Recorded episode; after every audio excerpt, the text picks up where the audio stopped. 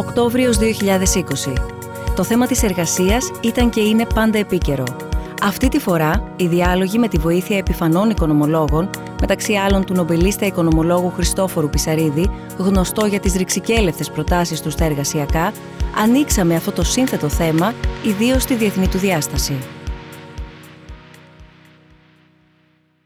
Καλησπέρα σας κυρίες και κύριοι, για όσους μας παρακολουθείτε από την Ελλάδα ή την υπόλοιπη Ευρώπη.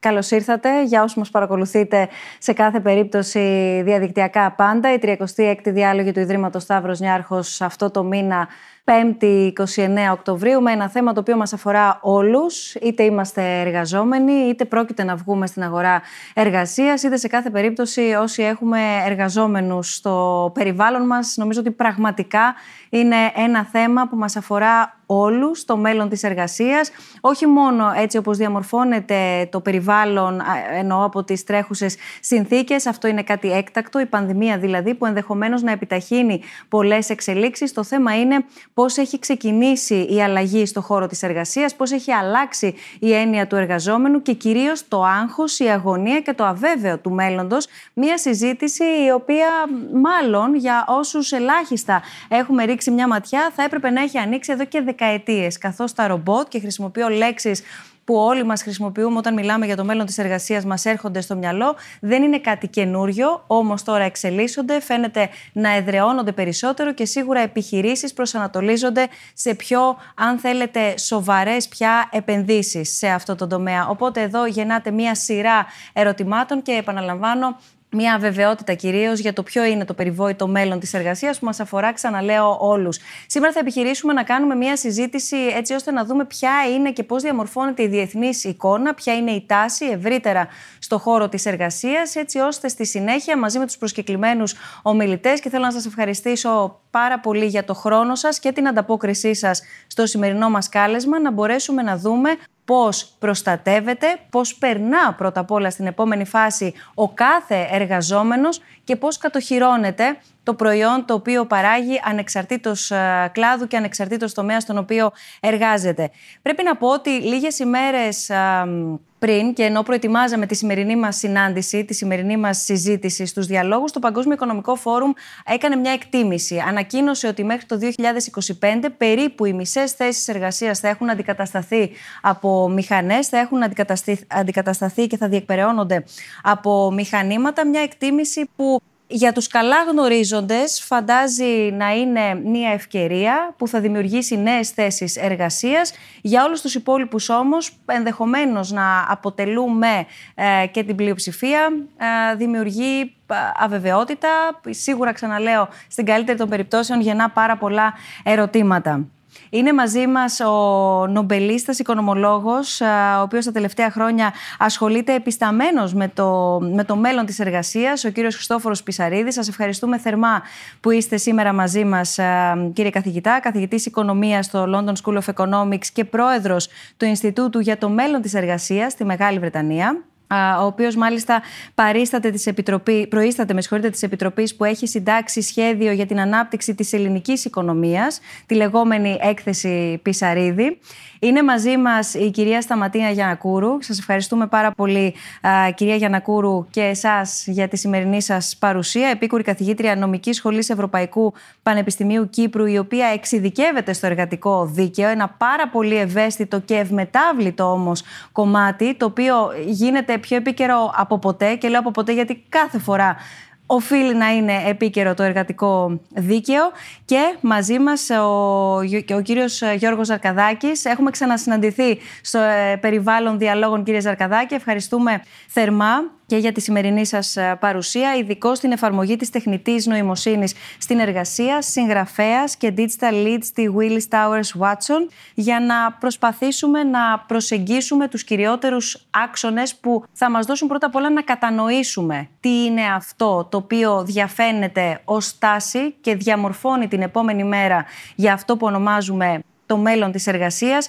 για να μπορέσουμε να δούμε και στο μετασχηματισμό, στη μετάβαση δηλαδή, πώς θα εξασφαλιστούν θέσεις εργασίας, κυριολεκτικά και μεταφορικά α, ταυτόχρονα για όλους. Το μέλλον της εργασίας, όπως έχετε ακούσει, με απασχολεί εδώ και αρκετά χρόνια Θα μιλήσω λίγο για το πώς βλέπουν οι οικονομολόγοι σήμερα το μέλλον της εργασίας σε σχέση με την τεχνολογία και κυρίως τι ξέρουμε ως τώρα για, από οικονομικές έρευνες τι συμβαίνει στη ε, εργασία σε δύο λεπτά. Λοιπόν, οι σημερινές κοινωνίες περισσότερο από ποτέ βρίσκονται σε μια κατάσταση αλλαγής και εξέλιξης εξαιτίας κυρίως ε, νέων τεχνολογιών. Οι τεχνολογίες που φέρουν τις μεγαλύτερες αλλαγές ε, σήμερα στην αγορά εργασίας είναι οι ψηφιακές και είναι βασισμένες στους ηλεκτρονικούς υπολογιστές και στην τεχνητή νοημοσύνη. Ο αριθμός των ρομπότ στη βιομηχανία ανεβαίνει συνέχεια, όπως έχετε πει, και ήδη πολλοί κλάδοι, όπως για παράδειγμα η κατασκευή αυτοκινήτων, βασίζεται πάνω στα ρομπότ σχεδόν εξ ολοκλήρου. Στι υπηρεσίες, οι ηλεκτρονικοί υπολογιστές έχουν πλέον γίνει ρουτίνα. Η εμπειρία πολλών ανεπτυγμένων χωρών μας διδάσκει πως οι ηλεκτρονικοί υπολογιστές με τα λογισμικά τους προγράμματα έχουν κλέψει θέσεις εργασίας από μια μεσαία τάξη δεξιοτήτων και τα ρομπότ αντικαθιστούν κυρίως εργαζόμενους με χαμηλότερες δεξιότητες. Η τεχνητή νοημοσύνη είναι κάτι το διαφορετικό γιατί έχει την ικανότητα να πάρει αποφάσεις σε, μια, σε ένα περιβάλλον οικονομικό, σε μια εταιρεία, χωρίς ανθρώπινη βοήθεια. Σε αντίθεση με λογισμικά προγράμματα ανθρώπινη βοήθεια. Σε αντίθεση με λογισμικά που χρειάζονται προγραμματισμό από ανθρώπινα χέρια. Γι' αυτό τον λόγο βρισκόμαστε σήμερα μπροστά σε μια εξέλιξη με αβέβαια αποτελέσματα και για να την αντιμετωπίσουμε σωστά χρειάζεται καλός προγραμματισμός και μια σωστή στρατηγική. Και για πρώτη φορά απειλούνται θέσεις μεγαλύτερης εξειδίκευσης από την τεχνητή νοημοσύνη εν αντιθέσει προς ρομπότ. Λοιπόν, η καλύτερη προετοιμασία που μπορεί να πάρει ένας νέος σήμερα για να αντιμετωπίσει τις αλλαγές στην αγορά εργασίας είναι μια γενική μόρφωση που οπωσδήποτε συμπεριλαμβάνει μαθήματα στις θετικές επιστήμες και στα μαθηματικά. Αυτό που λέμε στα αγγλικά STEM, Science, Technology, Engineering, Mathematics. Από εκεί και πέρα, η μόρφωση δημιουργεί ένα άνθρωπο με πολλές γνώσεις, αλλά όχι με μεγάλη εξειδίκευση. Εκτός φυσικά, μιλούμε για διδακτορικούς φοιτητές και άλλους με εκπαίδευση σε παρόμοια ψηλά επίπεδα. Η επαγγελματική εξάρτηση πρέπει να γίνεται από τις εταιρείες τις ίδιες μετά την πρόσληψη προσωπικού με βοήθεια από το κράτος. Η μεγαλύτερη πρόκληση που θα αντιμετωπίσουν οι σημερινοί νέοι είναι η μετάβαση από εργασία σε εργασία σε μια περίοδο που οι ανάγκες της οικονομίας θα αλλάζουν ραγδαία δεν μπορούμε να πούμε σήμερα τι ακριβώς θα είναι, αλλά μπορούμε να πούμε πως θα υπάρξουν αλλαγές οπωσδήποτε. Για να πετύχουν σε αυτή τη μετάβαση, οι νέοι χρειάζονται ευελιξία στην εξειδίκευσή τους και να είναι πάντα έτοιμοι να εκπαιδευτούν σε μια νέα εξειδίκευση για να ξεκινήσουν μια νέα καριέρα που θα τους παρουσιαστεί στο μέλλον. Αυτά ήθελα να πω. Ελπίζω να μην έχω απαγοητεύσει πολλούς νέους.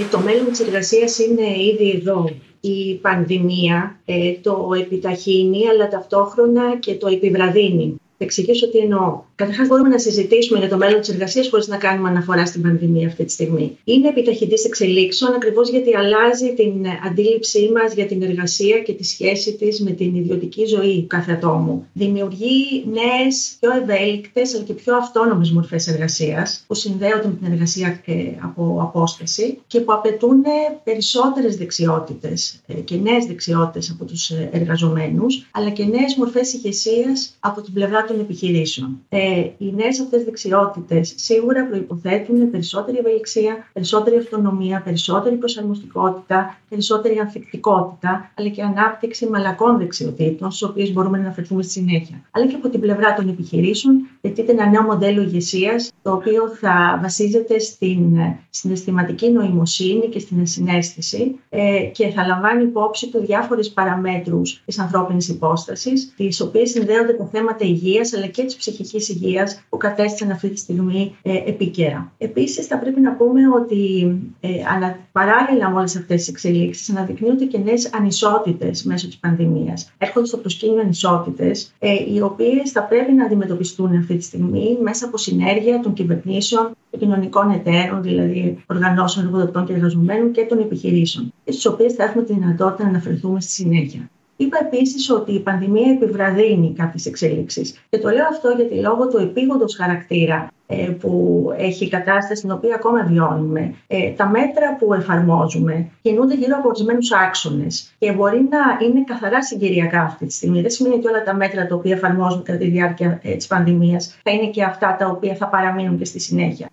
Αυτό λοιπόν μπορεί να δημιουργεί και ένα είδος συσκότησης. Παραδείγματος χάρη ως προς το ρόλο και τη χρησιμότητα της εξαποστάσεως εργασίας και της τηλεργασίας. Από κάποιους δαιμονοποιείται αυτή η μορφή εργασίας. Γιατί η πανδημία δεν αφήνει να φανούν και τα πλεονεκτήματά της. Λόγω του ότι όλες αυτές οι μορφές ευελιξίας που εφαρμόζουμε τώρα κατά τη διάρκεια της πανδημίας έχουν το χαρακτηριστικό ότι έχουν αναγκαστικό χαρακτήρα επιβάλλονται δηλαδή ως λύσεις ανάγκης και δεν έρχονται και ως ελεύθερη επιλογή του ατόμου, του εργαζομένου. Πάντως, κυρία Γιανακούρου, αν μου επιτρέπετε και σε αυτό, έτσι όπως το περιγράφετε το πλαίσιο και στο έκτακτο ουσιαστικά πέραν της όλης ε, πορείας μέσα στη, στη μεγάλη εικόνα, ε, έχει ανοίξει ήδη η συζήτηση, ακόμα και υπό αυτές τις συνθήκες, ποιο είναι το πλαίσιο προστασίας. Δηλαδή, και πάλι, ποιο είναι το πλαίσιο εκείνο το οποίο θα ορίζει ακόμα και τις ώρες, τον τρόπο, την ποιότητα και την ποσότητα τηλεεργασίας στην τρέχουσα τουλάχιστον ε, συνθήκη. Το ερώτημα είναι τι καθιστά μια εργασία καλή τόσο για τον εργαζόμενο, όπως περιγράψατε,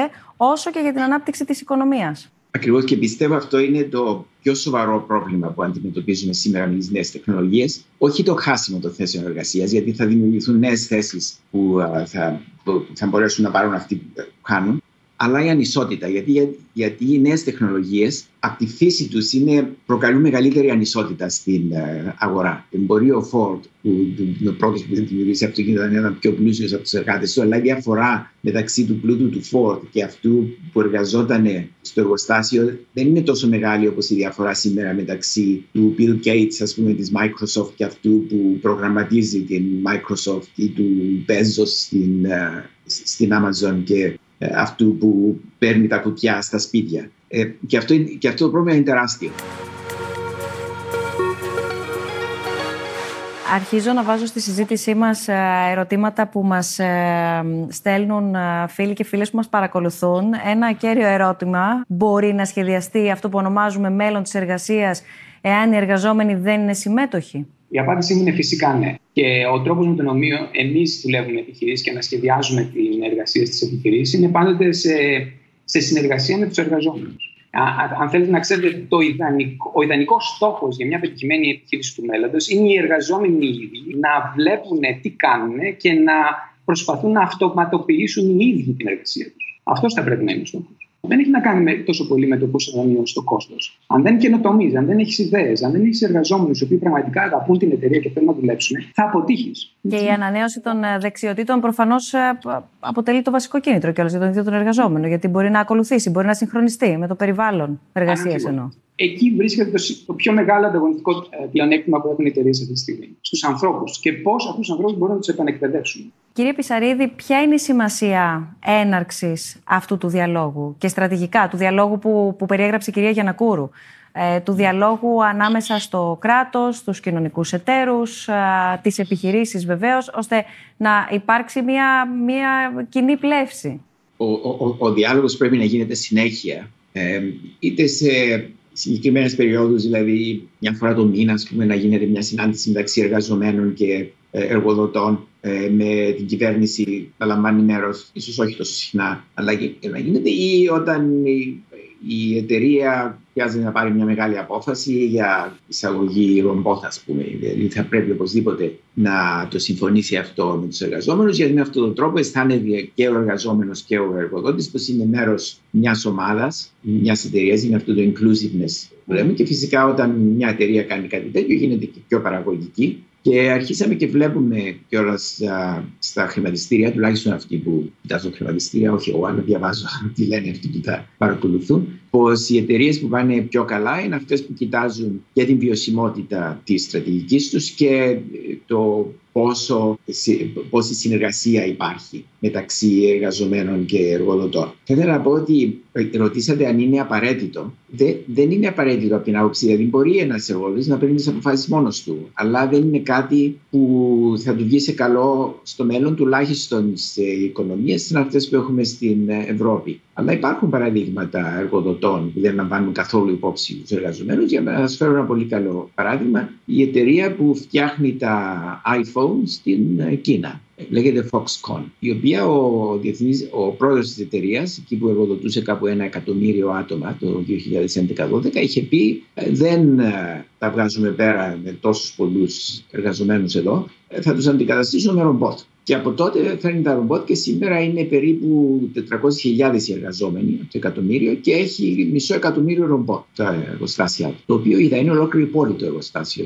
είναι, καταλάβετε, είναι ο, ο, ο, ο κόσμος που έμενε σε εκείνο το εργοστάσιο να συναρμολογήσει iPhone είναι περισσότερος από ολόκληρη την Κυπριακή Δημοκρατία. Για να καταλάβετε. Και όταν τους είπα πω είμαι από την Κύπρο, μου λέγανε Όλοι σε μια πόλη μένετε, μου λέει ε, όταν είχα σκεφτεί. Δηλαδή είναι κάτι που μπορεί να γίνει και, και φυσικά είναι επιτυχημένη. Ας πούμε, η, η, η Apple στην Καλιφόρνια δεν έχει αλλάξει εργοστάσιο συναρμολόγησης. Απλώς έχουμε γράψει από πίσω σχεδιάζεται στην Καλιφόρνια, συναρμολογείται στην, στην, στην Κίνα. Αλλά αυτά δεν περνάνε στις δικές μας κοινωνίες, ούτε στην ε, Αμερικάνικη ακόμα από έρευνες που έχουμε δει, η συνεργασία μετα...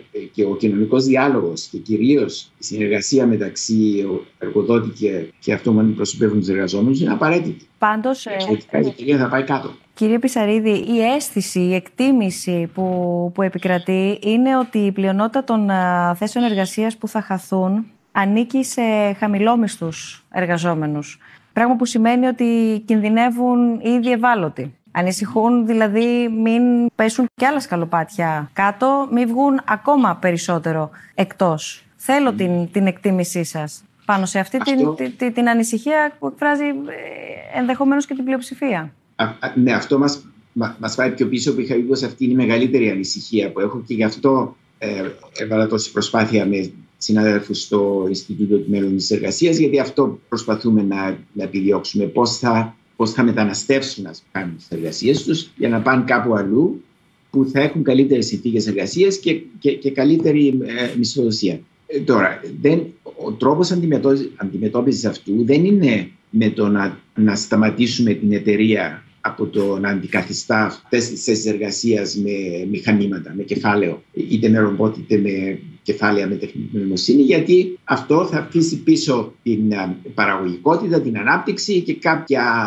άλλη εταιρεία σε κάποια άλλη χώρα θα πάρει όλες τις αγορές στο τέλος. Οπότε αυτό που χρειάζεται είναι πώς να συνδυάσουμε την αντικατάσταση αυτών των θέσεων εργασίας από μηχανήματα βασικά και πώς να, μετακπαι... να μετακπαιδευτούν αυτοί που εργάζονται σε αυτές τις θέσεις τώρα για να πάρουν καλύτερες θέσεις ε, κάπου αλλού. Και ξέρουμε πως ε, περισσότερες θέσεις που δημιουργούνται για να αντικαταστήσουν αυτούς είναι καλύτερες από αυτές που χάνουν. Για να γίνει αυτό όμως χρειάζεται μεγάλη προσπάθεια από τις εταιρείες κυρίως, από, από το management της εταιρείας. Δηλαδή εκεί, ε, ε, ε, εκεί βάζω εγώ το βάρος της... Την καρδιά ουσιαστικά. Της δουλειάς για να γίνει κάτι καλύτερο. Ναι. Ε, έχει έρθει ένα ερώτημα, α, κύριε Ζαρκαδάκη, το βλέπουμε εντωμεταξύ και, και στην οθόνη μας. Το απευθύνω σε εσάς. Όταν μιλάμε για αυτοματοποίηση και απώλεια θέσεων εργασίας, οι αξιότιμοι ομιλητές λαμβάνουν υπόψη την έρευνα που αφορά την εργασία πίσω από την τεχνητή νοημοσύνη που την υποστηρίζει. Η ακαδημαϊκή έρευνα μιλά για το μετασχηματισμό της εργασίας και όχι την εξαφάνιση της εργασίας. Οι άνθρωποι παραμένουν, ωστόσο το ερώτημα είναι τι είδους μετασχηματισμοί λαμβάνουν χώρα στον α, τρόπο εργασίας. Ναι, να σας δώσω ένα παράδειγμα λοιπόν, όπου ε, το παράδειγμα είναι η Mercedes. Έτσι, μια αυτοκινητοβιομηχανία η οποία είχε εδώ και πάρα πολλά χρόνια γραμμές παραγωγής οι οποίες ήταν πλήρως αυτοματοποιημένες κατά τον τρόπο τον οποίο περιέγραψε ο κ. Πισαρίδη ε, πιο πριν και η οποία άλλαξε τα ρομπότ με μια νέα γενεά ρομπότ τα οποία δεν έχουν πλήρη αυτονομία αλλά είναι τα λεγόμενα core robots, δηλαδή ρομπότ τα οποία συνεργάζονται με τον άνθρωπο. Δηλαδή, άνθρωπος και ρομπότ αποτελούν μια εργασιακή ενότητα. Ο λόγος που το έκανε αυτό η Mercedes, δηλαδή που από αυτοματοποίησε την γραφή παραγωγής και την έκανε περισσότερο ανθρωποκεντρική και συνεργασιακή, ήταν ο εξής. Διότι τώρα μπορούν και παράγουν περισσότερο προσωποποιημένα προϊόντα για τους πελάτες τους. Ουσιαστικά, κανένα αυτοκίνητο που βγαίνει από τη γραμμή παραγωγής της Mercedes δεν είναι ίδιο με το επόμενο. Οπότε βλέπουμε τώρα ένα παράδειγμα όπου δεν είναι ένας μονόδρομος η, η, η τεχνητή νοημοσύνη, η ρομποτική αυτοματοποίηση που οδηγεί όλο ένα και περισσότερο στην αφαίρεση επιμέρους εργασιών, καθηκόντων ή ρόλων τους ανθρώπους. Υπάρχουν πολλοί τρόποι για να, για να δέσει αυτό το πράγμα όταν η εστίαση είναι στο πώς μπορώ να εξυπηρετήσω τους πελάτες μου καλύτερα. Η τεχνητή νοημοσύνη πρέπει να τη σκεφτούμε σαν έναν πολλαπλασιαστή της ανθρώπινης ε, παραγωγικότητας και πολλαπλασιαστή επίσης της ανθρώπινης ε, νοημοσύνης. Οπότε εκεί βλέπω τη, τη, μεγάλη ευκαιρία, αν θέλετε, την οποία εμείς πρέπει να, να αναγκαλιστούμε με αυτή την ευκαιρία και όχι, να, και όχι να τη φοβόμαστε. Θέλω να παρακολουθήσουμε όλοι μαζί μια πολύ ενδιαφέρουσα συζήτηση με αφορμή τη συγγραφή ενός βιβλίου από δύο Νορβηγούς δημοσιογράφους. Ο Σβέν Έγκυλομ Ντάλ, ο ένας εκ των δύο, έχει παραχωρήσει συνέντευξη στον ε, συνάδελφό μου και δημοσιογράφο Δημήτρη Μπούνια του μη κερδοσκοπικού δημοσιογραφικού οργανισμού IMED. Το βιβλίο ονομάζεται Βασικό εισόδημα, η ιδέα που αλλάζει το παιχνίδι και επιστρέφοντας θα ζητήσω το σχόλιο και των τριών σας. How would you describe uh, the concept of universal basic income to someone who has never heard of it? You can you can define it as a minimum wage for just being a citizen, ensuring everyone a minimum level of economic dignity. Do we think that society has enough resources to guarantee every citizen a minimum level of economic dignity? If we if the answer to that question is yes, then the rest is politics.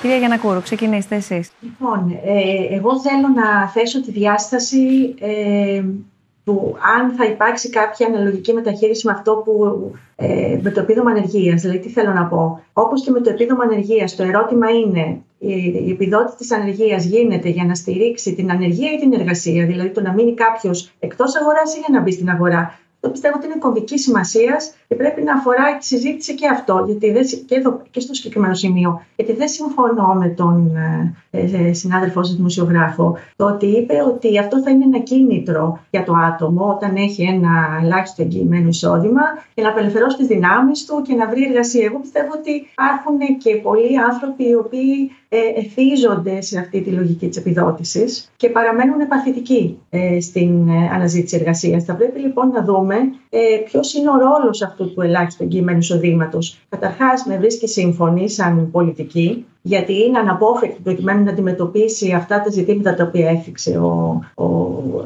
Δανός συνάδελφός σας. Ε, δηλαδή, ναι άσκηση ε, κοινωνικής πολιτικής από το κοινωνικό κράτος, αλλά από εκεί και πέρα θα πρέπει να δούμε ποιος θα είναι ο ρόλος του ελάχιστου αυτού του παγκόσμιου εγγυημένου εισοδήματος. Αν θα είναι ρόλος υποστήριξης εργασίας της ανεργίας, δηλαδή του να να βρει κάποιος εργασία ή να παραμείνει σε αυτή την κατάσταση. Αυτό είναι ένα ερώτημα, ένα κύριε, θέμα. Κύριε Πισαρίδη. Αυτά που έχει πει στο βίντεο, κύριος καθηγητής, και, και ο τρόπος που έχει απαντήσει, είναι πολύ δύσκολο να πει κανείς πως δεν συμφωνεί μαζί του. Πώς να, πώς μπορεί να μην συμφωνήσεις όταν μπαίνουμε σε μια νοοτοπία που δεν υπάρχει φτώχεια, δεν υπάρχει διάκριση και τέτοια. Αλλά άφησε πίσω τα δύσκολα ερωτήματα, δυστυχώς. Πρώτα απ' όλα να σας πω, όπως εγώ υποστήριζα πάντα ένα ελάχιστο εγγυημένο εισόδημα και μάλιστα έχω μιλήσει και δημόσια στο Davos, στο Παγκόσμιο Οικονομικό Φόρουμ, με υποστήριξη. Αλλά όταν σκεφτεί κανείς τα προβλήματα που υπάρχουν, δηλαδή να σας αναφέρω μόνο μερικά. Έλεγε ο κύριος εκεί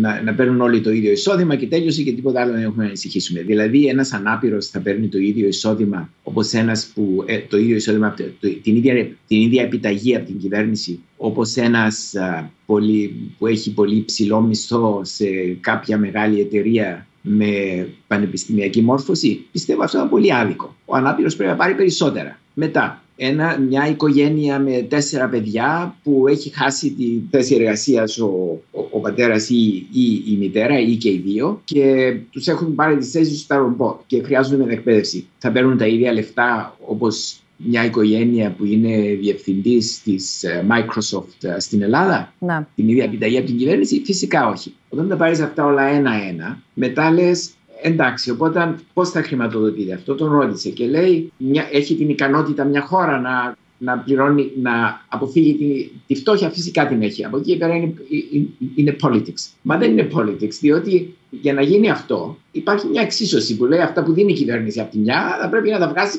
από κάπου αλλού. Από πού θα τα βγάλει από τη φορολογία. Αν σου πω, αν σας πω ή αν πω στον κύριο εκεί ότι ξέρεις για να γίνει αυτό που λες, χρειάζεται φορολογία στον εργαζόμενο 70 με 75%. Θα το δεχτεί; Όταν ερωτήθηκε γιατί να μην δοθεί ένα κράτος πρόνοιας σε αυτούς που το χρειάζονται, δηλαδή στους άνεργους, στους ανάπηρους, στους πολίτεχνους, στους, πολίτεχνους, στους φτωχούς γενικά, στα χαμηλά εισοδήματα. Γιατί να μην γίνει, λέει γιατί όταν παίρνουμε τα εργασία, το χάνουν αυτό και αυτό τους ε, σπρώχνει εκτός εργασίας. Ενώ αν ξέρει πως θα του μείνει, θα του μείνει. Ναι, αλλά αυτός που πληρώνει 70% φόρο, φυσικά δεν έχει κίνητρο πλέον να δουλέψει. Ναι. Γιατί, γιατί να κάτσω να δουλέψω δηλαδή, για να πληρώνει άλλο. Οπότε αυτό που υποστηρίζω εγώ για ελάχιστο εγκυμένο εισόδημα είναι να δίνεται σε αυτούς που έχουν εισοδήματα πιο κάτω από το ελάχιστο ή χαμηλά εισοδήματα, να χρησιμοποιηθεί κάποιο όριο και μετά όταν ανεβαίνει το εισόδημα κάποιου γιατί έχει πάρει εργασία, κάποια εργασία με μισθό, να, το, να μην το χάνει ολόκληρο αμέσως, αλλά να το χάνει σταδιακά. Μάλιστα. Είναι κατανοητό. Για να μην κάποιος φόρο έμεσος 100% πούμε. Να υπάρχει 5% πιο ψηλό από ό,τι θα πληρώνει αν δεν έπαιρνε τα, τα εισοδήματα. Είναι κατανοητό αυτό που περιγράψατε, κύριε Πισαρίδη. Κύριε Ζαρκαδάκη, θέλω ένα πολύ σύντομο, αν γίνεται, σχόλιο και από εσάς, γιατί διατυπώνεται ένα ερώτημα και θέλω να το δούμε παρακαλώ πολύ στο facebook έχει έρθει αναφορικά με την αντίληψη όλων των ειδικών, των επιστημών, όλων εσάς που με κάποιο τρόπο γνωρίζετε καλύτερα σίγουρα από εμάς πώς διαμορφώνεται το μέλλον της εργασίας. Και το ερώτημα αυτό λέει ότι μιλάμε για τους ε, εργαζόμενους, αλλά για το 1.100.000 που είναι στον ΟΑΕΔ αυτή τη στιγμή, ποιος θα τους εκπαιδεύσει; Πρώτα αυτούς που δεν έχουν τίποτα και μετά όλοι οι άλλοι. Διαβάζω το ερώτημα έτσι όπως έχει έρθει. Εσείς μιλάτε πάλι για όσους έχουν δουλειά. Άρα εδώ θέλω να δούμε εάν όντως όλη αυτή η συζήτηση συμπεριλαμβανομένου του ενιαίου βασικού εισοδήματος, συμπεριλαμβανομένης της ε, στρατηγικής για την επόμενη μέρα, συμπεριλαμβανομένων των προγραμμάτων μετεκπαίδευσης και ό,τι άλλο έχετε επισημάνει ως κομβικό, συμβάλλει πρώτον στην καταπολέμηση της ανεργίας, διασφαλίζει τη μία αύξηση της ε, ανεργίας και συμπεριλαμβάνει επίσης τους άνεργους. Γιατί αυτό, αυτό, αυτό το μήνυμα που έχει έρθει εκπροσωπεί πάρα πολύ μεγάλη μερίδα του κόσμου. OK, okay, ας προσπαθήσω να, να, να απαντήσω αυτά τα δύο θέματα όσο πιο γρήγορα μπορώ. Όσον αφορά το θέμα του UBI, να παρατηρήσω καταρχήν ότι οι φίλοι Νορβηγοί είναι 4 εκατομμύρια άνθρωποι και έχουν πολύ πετρέλαιο. Οπότε το ρητό λεφτά υπάρχουν, ισχύει για εκείνους, αλλά δεν είμαι σίγουρος ότι ισχύει για άλλα έθνη τα οποία έχουν περισσότερο πληθυσμό και δεν έχουν πετρέλαιο. Και το θέμα της χρηματοδότησης είναι πολύ, πολύ σημαντικό, όπως πολύ σωστά αναφέρθηκε ο κ. Πισσαρίδης. Εγώ θα, απλά θα θίξω ένα θέμα μόνο, το οποίο με ανησυχεί σε αυτό το, σε αυτό το UBI, το οποίο είναι περισσότερο πολιτικό και θέμα δημοκρατίας. Ξέρετε, ο, ο λόγος για τον οποίο εμείς οι πολίτες έχουμε λόγο και μπορούμε να ελέγξουμε τους ε, αυτούς που μας κυβερνάνε είναι πληρώνουμε φόρους. Ε, συμμετέχουμε, αν θέλετε, στη δημιουργία του εθνικού προϊόντος. Αν υποθέσουμε ότι στο μέλλον οι περισσότεροι από εμάς δεν, δεν έχουν εργασία ε, ο μόνος τρόπος για να, για να πάρουμε αυτό το, το εισόδημα θα είναι μάλλον μέσω της φορολόγησης κάποιων επιχειρήσεων, ας υποθέσω. Αυτό δημιουργεί αυτόματα, ή τουλάχιστον έτσι εγώ το αντιλαμβάνομαι, μία ανισότητα ισχύως σε μια δημοκρατία ανάμεσα στην ενότητα, οι οποίοι θα μπορούν βεβαίως να ελέγχουν την οποιαδήποτε κυβέρνηση, εφόσον αυτή είναι που πληρώνει το λογαριασμό, και στους υπόλοιπους εμάς. Οπότε δυστυχώς νιώθω ότι αυτή η λύση οδηγεί σε μια αν θέλετε, αντιδημοκρατική, αντιδημοκρατικό αποτέλεσμα. Αλλά αυτό ίσως μπορούσαμε να το συζητήσουμε περισσότερο. Τώρα, όσον αφορά σε αυτό που λέτε για τους ανέργους, ξέρετε, η ανεργία δεν είναι, δεν είναι δικό μου θέμα και δεν μπορώ να απαντήσω. Σαν, δεν είμαι οικονομολόγος για να απαντήσω. Ο κ. Πισαρίτη είναι ο ειδικός, έχει πάρει Νόμπελ σε αυτό το θέμα, στο πώς ανακαλύπτουμε, πώς κάνουμε matching. Είναι ένα πολύπλοκο θέμα. Γιατί, για παράδειγμα, έχουμε η ανεργία δεν είναι ήδη σε διαφορετικές χώρες. Υπάρχουν δομικοί λόγοι για τους οποίους παράγεται ανεργία σε μια χώρα. Υπάρχουν άλλοι λόγοι. Δηλαδή, είναι ένα πολύπλοκο θέμα. Ε, η σύντομη απάντηση είναι προφανώς θα πρέπει να υπάρχει επανεκπαίδευση όλων σε μια κοινωνία, αλλά επίσης χρειάζεται να υπάρχει και μια δυναμικότητα στην κοινωνία ώστε να μπορούν να υπάρχουν οι θέσεις εργασίας. Γιατί τι νόημα έχει εγώ ας πούμε, να επανεκπαιδευτώ σε κάτι όταν δεν υπάρχει μια θέση εργασίας για να πάω να την κάνω. Κύριε Πισαρίδη, αν θέλετε να, να μπούμε σιγά σιγά και να βάλουμε και στο επίκεντρο την, ε, την Ελλάδα, γιατί η Ελλάδα έχει ούτως ή άλλως υπερβολικά υψηλά ποσοστά ανεργίας. Η, η Ελλάδα βγαίνει ούτως ή άλλως λαβωμένη μέσα από μια πολύ βαθιά ύφεση και σε ό,τι αφορά στο εργασιακό πλαίσιο η τελευταία δεκαετία μόνο τραυματική ήταν. Οπότε εδώ έχει, έχει ενδιαφέρον να, να δώσετε έτσι μια απάντηση και στο ερώτημα που δεχθήκαμε, αλλά και στο τι προβλέπετε και στην τελική εκθεσή σας, την οποία πρόκειται μάλιστα το επόμενο διάστημα, αν δεν κάνω λάθος, να παραδώσετε και στον ε, Πρωθυπουργό, αναφορικά με την οικονομική ανάπτυξη της χώρας και το μέλλον της εργασίας εδώ στην Ελλάδα. Ναι, Πρώτα η ερώτηση για το ένα εκατομμύριο ανέργων προφανώς. Ε, πιστεύω πως ο καλύτερος τρόπος για επανεκπαίδευση αυτών είναι μέσω εταιριών, δηλαδή αφού εταιρείες ανοίξουν τη θέση εργασίας, έστω και αν δεν έχουν την εκπαίδευση για τη θέση εργασίας, να γίνει η επανεκπαίδευση στις εταιρείες αυτές, αλλά πληρώνοντάς τες η κυβέρνηση της εταιρείας. Γιατί αν πεις στην εταιρεία, πάρε κάποιον άνεργο τώρα και να του κάνεις κάποια εκπαίδευση ε, από δικά σου έξω, δεν θα το κάνουν. Αλλά πιστεύω πως η μετεκπαίδευση ή μάλλον η επανεκπαίδευση για να γίνει σωστά θα πρέπει να γίνει με πρωτοβουλία της εταιρείας η οποία, της επιχείρησης της εταιρείας, η οποία ξέρει τις ανάγκες της με κυβερνητική βοήθεια θα μπορούσε να γίνει κάποια εκπαίδευση και εκτός εταιρείας, δηλαδή σε κάποια σχολή, ε, όπως έχουν οι Γερμανοί για παράδειγμα, αλλά πρέπει να είναι σε συνδυασμό με, με, το τι θέση εργασίας θα πάρει ποτέ; Άρα, θα πάρει... απλή, ξεκάθαρη εξίσωση, πρωτοβουλία επιχείρησης με υποστήριξη όμως κρατική. Πάμε να δούμε τις κοινωνιολογικές προεκτάσεις όλων αυτών των αλλαγών ε, στην ε, εργασία. Συναντήσαμε, όπως είπα και νωρίτερα, την καθηγήτρια κοινωνιολογίας, στο τμήμα κοινωνιολογίας του Παντίου Πανεπιστημίου, Χριστιανά Κωνσταντοπούλου, να παρακολουθήσουμε όσα μας είπε. Σας ευχαριστούμε πολύ και πάλι για την ανταπόκρισή σας στο κάλεσμά μας και για το χρόνο σας για ένα θέμα που μας αφορά κυριολεκτικά όλους είτε είμαστε εργαζόμενοι είτε έχουμε εργαζόμενους στα σπίτια μας και στην καθημερινότητά μας. Τις τελευταίες δεκαετίες βλέπουμε πώς έχει αλλάξει ριζικά τόσο ο τρόπος που εργαζόμαστε όσο κατ' επέκταση και ο, και ο τρόπος που ζούμε. Η τεχνολογία διεισδύει όλο και περισσότερο στις ζωές μας και στην καθημερινότητά μας και το πρώτο ερώτημα είναι πώς έχει αλλάξει η έννοια αλλά και η φύση της εργασίας. Πώς έχει αλλάξει δηλαδή εν γέννη αυτό που ονομάζουμε εργασιακή εμπειρία. Όντως, ε, τα, τις τελευταίες δεκαετίες ε, βιώνουμε μια δραματική εξέλιξη μέσα εισαγωγικά στον χώρο της εργασίας και αυτό έχει ως άμεση επίπτωση το ότι η κατοχυρωμένη οκτάωρη εργασία την οποία γνωρίζαμε μέχρι πρότινος ε, και όταν λέμε κατοχυρωμένη εννοούμε φυσικά με πληρωμένες αργίες και τις διακοπές ε, και που είχε επιτρέψει στους εργαζόμενους να έχουν πρόσβαση ε, στην ευημερία και στην ύπαρξη ελεύθερου χρόνου φαίνεται ότι πλέον δεν αποτελεί τον κανόνα. Υπάρχει έτσι μια σταδιακή μετάβαση και αυτό το θεωρώ αρκετά σημαντικό από την κατάσταση σχέσης εργασίας που ίσχυε μέχρι πρότινος σε ένα κυρίαρχο καθεστώς, θα το λέγαμε σύμβασης έργου, το οποίο έχει ως ε, επιπτώσεις άμεσες πρώτη την εφήμερη σχέση εργαζόμενου-εργοδότη, την αυξημένη ανασφάλεια, την περιστασιακή εμπλοκή των εργαζομένων στον χώρο της εργασίας τους, δηλαδή είτε είναι αυτό μια επιχείρηση είτε ένα ίδρυμα, ε, υπάρχει μια απεμπλοκή. Για να υπάρξει συνέργεια με τη μηχανή θα πρέπει ο άνθρωπος να υπακούσει αναγκαστικά στον προγραμματισμό της μηχανής.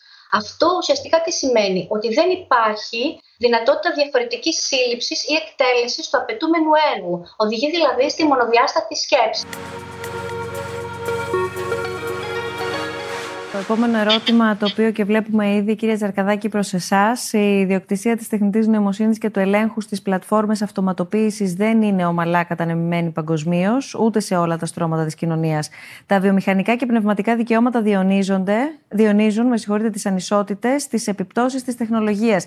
Μήπως τα ανοιχτά δεδομένα, ο ανοιχτός κώδικας και η ανοιχτή τεχνητή νοημοσύνη πρέπει να θεσμοθετηθούν και καθιερωθούν ως περισσότερο κοινωνικά υπεύθυνες τεχνολογίες; Θα ήθελα να, να απαντήσω αυτό το ερώτημα και να το σπρώξω λίγο περισσότερο, λίγο, να το ανοίξω λίγο περισσότερο. Νομίζω καταρχήν ναι, ε, τα ανοιχτά συστήματα παίζουν ένα πολύ μεγάλο ρόλο στο πώς θα ανακατανεμηθεί ο τεράστιος πλούτος που δημιουργηθεί από τα συστήματα τεχνητή νοημοσύνης και αυτό το οποίο θα κάνουν τα συστήματα αυτά. Αλλά πρέπει να δώσουμε βάση επίσης και στα δεδομένα. Ξέρετε, μέχρι τώρα η Ευρωπαϊκή Ένωση και οι περισσότεροι από εμάς στην Ευρώπη βλέπουμε τα δεδομένα, ως, τα προσωπικά δεδομένα, ενώ, τα οποία έχουν και τη μεγαλύτερη αξία, ως κάτι το οποίο πρέπει να προστατεύουμε με νομοθεσία, ώστε να μην θίγεται η ιδιωτική η ιδιωτικότητα. Το οποίο είναι πολύ σωστό. Αλλά υπάρχει και κάτι άλλο για τα δεδομένα, το οποίο δεν του έχουμε δώσει, θεωρώ, ε, επαρκή ε, προσοχή. Τα δεδομένα είναι ένας κοινός πόρος ο οποίος ουσιαστικά είναι σαν το πετρέλαιο που είχαν οι Νορβηγοί πιο πριν που μίλησα, που ναι, έχουν ένα κοινό ναι. πόρο όλο αυτό το έθνος και μπορεί να το χρησιμοποιήσει να χρηματοδοτήσει ένα, ένα UBI. Έναν αντίστοιχο πόρο έχουμε και εμείς και στην Ελλάδα και στα άλλα κράτη. Και αυτά είναι τα δεδομένα μας. Οπότε νομίζω ότι ένας τρόπος, και τον αναλύω αυτόν τον τρόπο ε, αρκετά στο, στο καινούριο μου βιβλίο, είναι να δούμε πώς μπορούμε να δημιουργήσουμε κοινές ε, δεξαμενές δεδομένων οι οποίες να ρυθμίζονται και να ελέγχονται από κάποιους προς όφελος των πολιτών. Οπότε, αν ας πούμε για παράδειγμα εσύ είσαι η Google, η Apple ή μια νεοφυής εταιρεία που θέλει να αναπτύξει κάτι, να έρχεσαι σε, αυτό, σε αυτή τη δεξαμενή δεδομένων, ένας όρος χρησιμοποιείται λέγεται είναι data trust, έτσι, και να ε, συμβάλλεσαι με αυτό το data trust, να μπορείς να, να χρησιμοποιήσεις αυτά τα δεδομένα φυσικά, οπότε να αναπτυχθεί η καινοτομία, αλλά η αξία που θα παράξει μετά ως εταιρεία, πουλώντας αυτό το προϊόν, κάποιο μέρος από αυτές τις αξίες θα έρχεται πίσω σε αυτό το data trust, αυτή τη δεξαμενή δεδομένη. Και μιλάμε για, για δισεκατομμύρια δολάρια. Ε, δεν μιλάμε δηλαδή για κάτι που είναι, ας πούμε, κάτι το οποίο είναι πολύ, πολύ μικρό. Νομίζω ότι εκεί βρίσκεται ένας χώρος στον οποίο θα πρέπει να σκεφτούμε όλοι πολύ περισσότερο το πώς θα μπορούσαμε να τα εκμεταλλευτούμε και πώς θα μπορέσουμε να τον, να τον διευθύνουμε, να τον κυβερνήσουμε, αν θέλετε, με έναν δημοκρατικό τρόπο, ώστε να μπορέσουμε να, να έχουμε ένα καλύτερο μέλλον σε μια εποχή που η εργασία θα είναι περιστασιακή και όλα τα υπόλοιπα που συζήτησαν σήμερα. Μάλιστα. Να δούμε σε αυτό το σημείο ένα πολύ σύντομο βίντεο. Άντριου Ζόλη θα μας μιλήσει. Είπα και νωρίτερα ότι η Humanity and AI, η ανθρωπότητα και τεχνητή νοημοσύνη θα απασχολήσουν το συνέδριο αλλά και το φεστιβάλ του Ιδρύματος Σταύρος Νιάρχος τον Ιούνιο του 2021, του 2021 με και συγκεκριμένα 24 και 25 Ιουνίου κατά τη διάρκεια διεξαγωγής του συνεδρίου θα έχουμε τη δυνατότητα να ακούσουμε και να παρακολουθήσουμε συζητήσεις και προσεγγίσεις συνολικά γύρω από το θέμα της ε, τεχνητής νοημοσύνης πάντα όμως με επίκεντρο τον άνθρωπο. Από εκεί άλλωστε ξεκινάει και υποτίθεται και ουσιαστικά σήμερα μας εξηγήσατε και πώς το σκεπτικό είναι να βοηθήσει και να εξελίξει τον άνθρωπο. Ευχή όλων βέβαια να επιτευχθούν οι χρυσές τομές και οι λεπτές ισορροπίες να διατηρηθούν, τις οποίες αναφέρατε λεπτομερώς. Ο, ο Άντριου είναι σύμβουλος του συνεδρίου του Ιδρύματος Σταύρος Νιάρχος. Να παρακολουθήσουμε το μήνυμά του. The future of work is not about one thing. It's about many things. In part, it's about new technologies and how they will enhance people's labors, even while certain jobs may disappear altogether.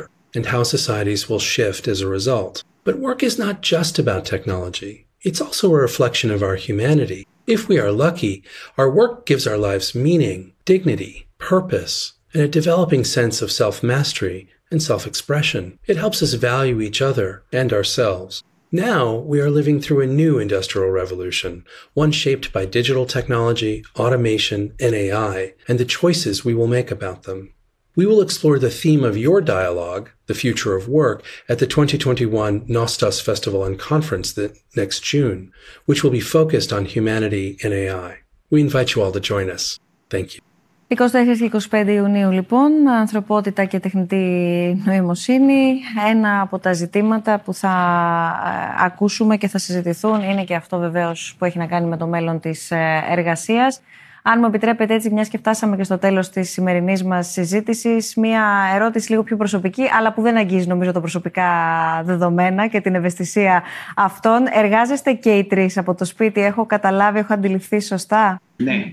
Σας ευχαριστώ πάρα πολύ για το χρόνο σας. Ευχαριστούμε πάρα πολύ όλους και όλες που μας έχετε στείλει πραγματικά δεκάδες μηνύματα. Ήτανε, είναι αναρρύθμιτα τα μηνύματα τα οποία έχουμε λάβει. Ε, ελπίζω να έχουμε θίξει τα περισσότερα των σημείων τα οποία ρωτάτε ή σχολιάζετε. Νομίζω ότι είναι σχεδόν βέβαιο ότι θα επανέλθουμε στο, στο θέμα, το μέλλον της εργασίας. Ε, ούτως ή άλλως είπα ο Ιούνιος είναι μπροστά μας, αλλά και μέχρι τότε, ανάλογα και με τα νεότερα δεδομένα, έτσι όπως διαμορφώνονται στις συνθήκες εργασίας, πολύ πιθανό να ξανασυναντηθούμε και φυσικά να ανοίξουμε αυτή τη συζήτηση και με περισσότερες τοποθετήσεις και με περισσότερες ερωτήσεις, ενδεχομένως και πιο διευκρινιστικές. Το ζητούμενο για εμάς ήταν να επιχειρήσουμε να κάνουμε την έναρξη αυτής της συζήτησης σε δημόσιο επίπεδο, αντιλαμβανόμενοι ότι πραγματικά δεν έχουμε κυρίως καταλάβει για να μπορέσουμε να αναλογιστούμε τα θετικά, τα αρνητικά και τις εντονότατες ανησυχίες που, που υπάρχουν αναφορικά με το μέλλον της εργασίας. Κύριε καθηγητά, κύριε Πισαρή, σας ευχαριστούμε θερμά. Κυρία Γιανακούρου, ευχαριστούμε πάρα πολύ και εσάς. Κύριε Ζαρκαδάκη, ευχαριστούμε πολύ για ακόμα μια φορά που ανταποκριθήκατε στο κάλεσμα των διαλόγων.